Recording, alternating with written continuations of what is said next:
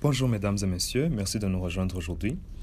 Et bienvenue au podcast scientifique. Je m'appelle Santiago. Je m'appelle Pacifique.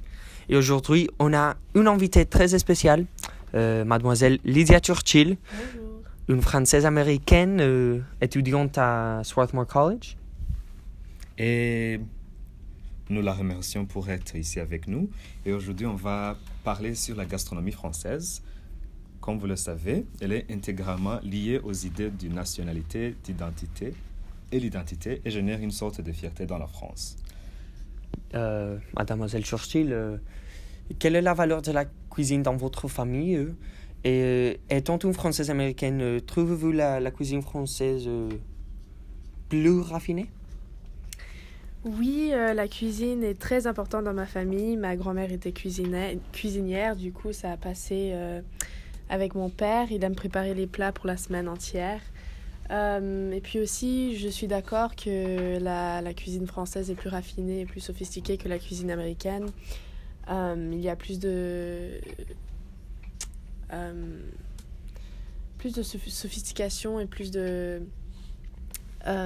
plus d'importance placée sur euh, dans la culture sur euh, le plat ensemble et, prendre le temps de manger euh, un, plat sophistiqué.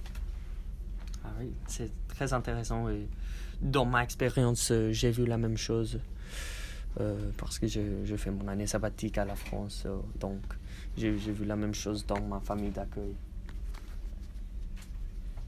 Ah, et récemment, influencé par la mondialisation, la cuisine française a commencé à changer et, euh, et à adop- adopter des traits américains.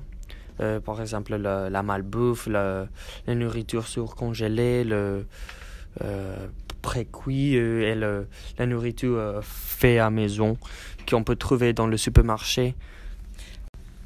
Alors, mademoiselle Churchill, seront vous, est-ce que cette tendance de la cuisine française à adopter des traits américains? A réduit, cet aspect de la famille qui, euh, de la solidarité qui est lié à la cuisine française Euh, je dirais que à un niveau domestique, euh, ces plats sont, ont été adoptés pour, pour des raisons pratiques.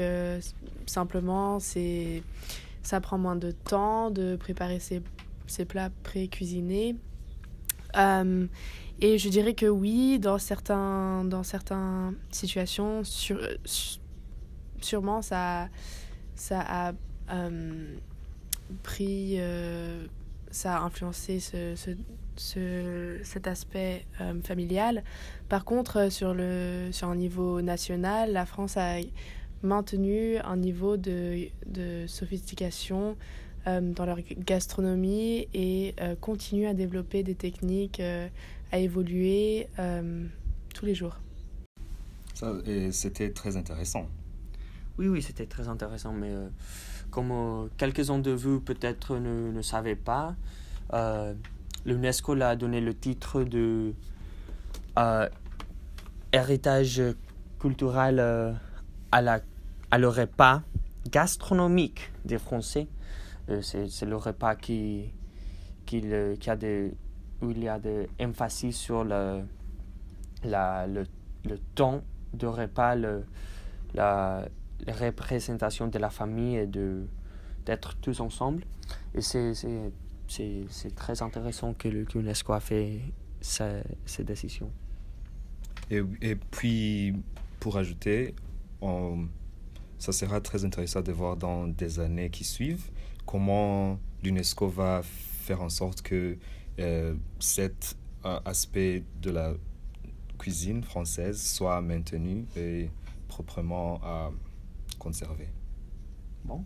Euh, merci beaucoup, mademoiselle Churchill. Avec plaisir. Euh, ça a été notre premier épisode du, du podcast scientifique. Je m'appelle Santiago. Je m'appelle Pacifique. La semaine prochaine.